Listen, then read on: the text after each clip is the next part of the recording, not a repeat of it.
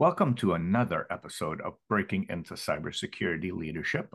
Today, we have Greg Edwards, who's sharing his background in leadership in cybersecurity, as well as some of the traits that he finds important. Greg, before we begin, would you mind sharing a little bit about yourself?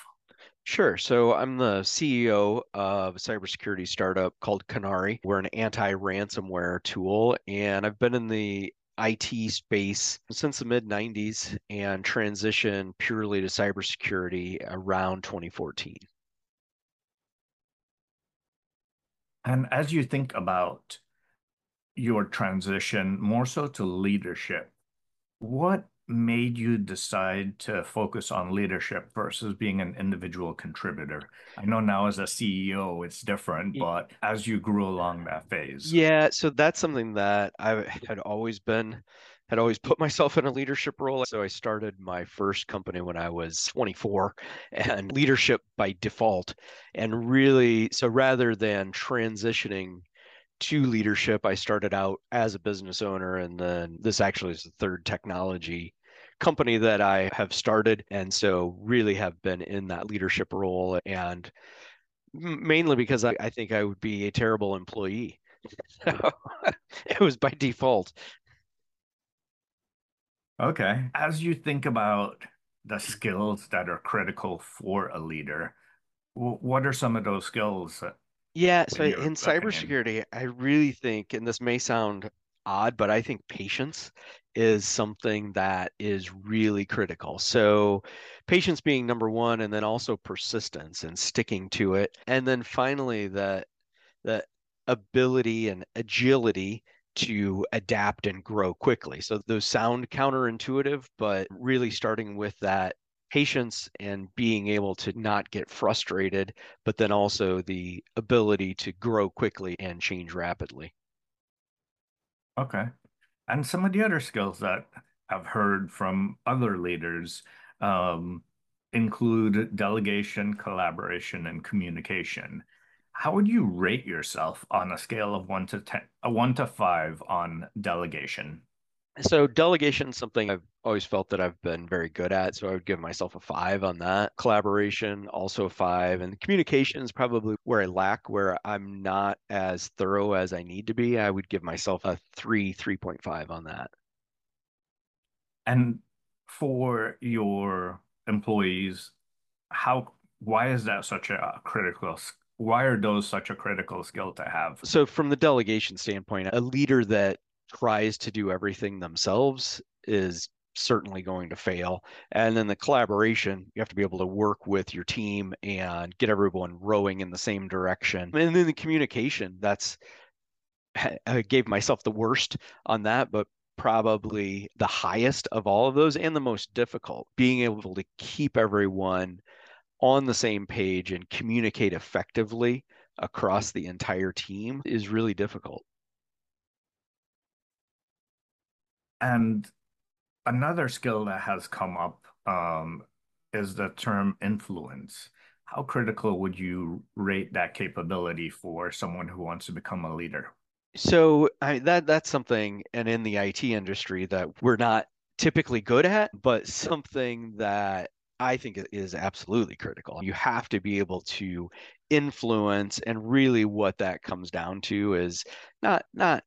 sales, but it is sales. It's a it's the ability to convince others and in, obviously influence others that the direction that you're going, or a specific product that you're choosing, or project that you're going to start on, is the most important thing to to work on right now. And that's, you've got to have everybody on board and influenced to to get it done.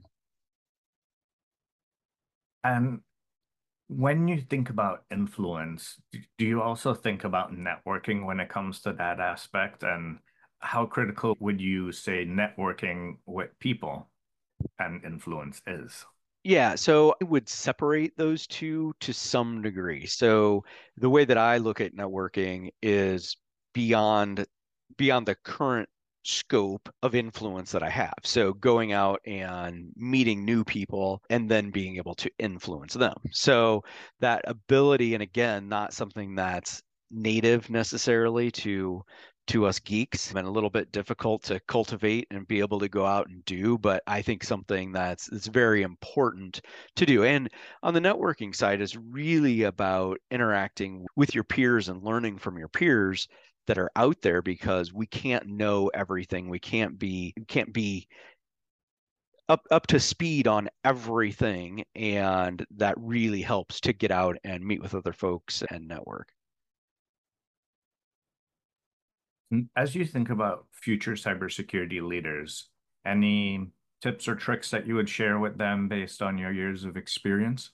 So the big thing is taking massive action. And what I mean by that is to go take the steps that you need to become a leader. And what that means in your current position depends on where you are. But you, even if you are in a Even if you're in a cybersecurity role as an analyst, you can be a leader in that role, and it will be noticed and you will be moved up. So you've got to take action at whatever level you're at right now to be a leader and develop those leadership skills and the all of the things that we've talked about today. You may not delegation may not be one that you can easily do if you're in a in an analyst role right now. It may not be looked heavily upon, so be careful, but definitely take action and start becoming a leader now at whatever role you're in.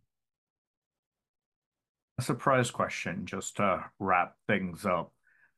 What three technology areas do you think future leaders should focus on? So the three things that I see coming up, we all talk about A I. I really like to see that more as machine learning as opposed to A I, but I do think that machine learning is going to be very important in cybersecurity. I, this isn't exactly a, a technology, but the maybe the technology around SOAR and integrating that human side to the machine learning side, that's a second critical one. And then the third is probably the quantum computing. That if we can ever get over that hurdle, that's going to be a massive change to our industry. It sounds like those are almost complementary or built upon each other. You need the machine learning for the SOAR to function properly. Otherwise, the SOAR is really just a set of if-then instru instructions, which we've done before, but just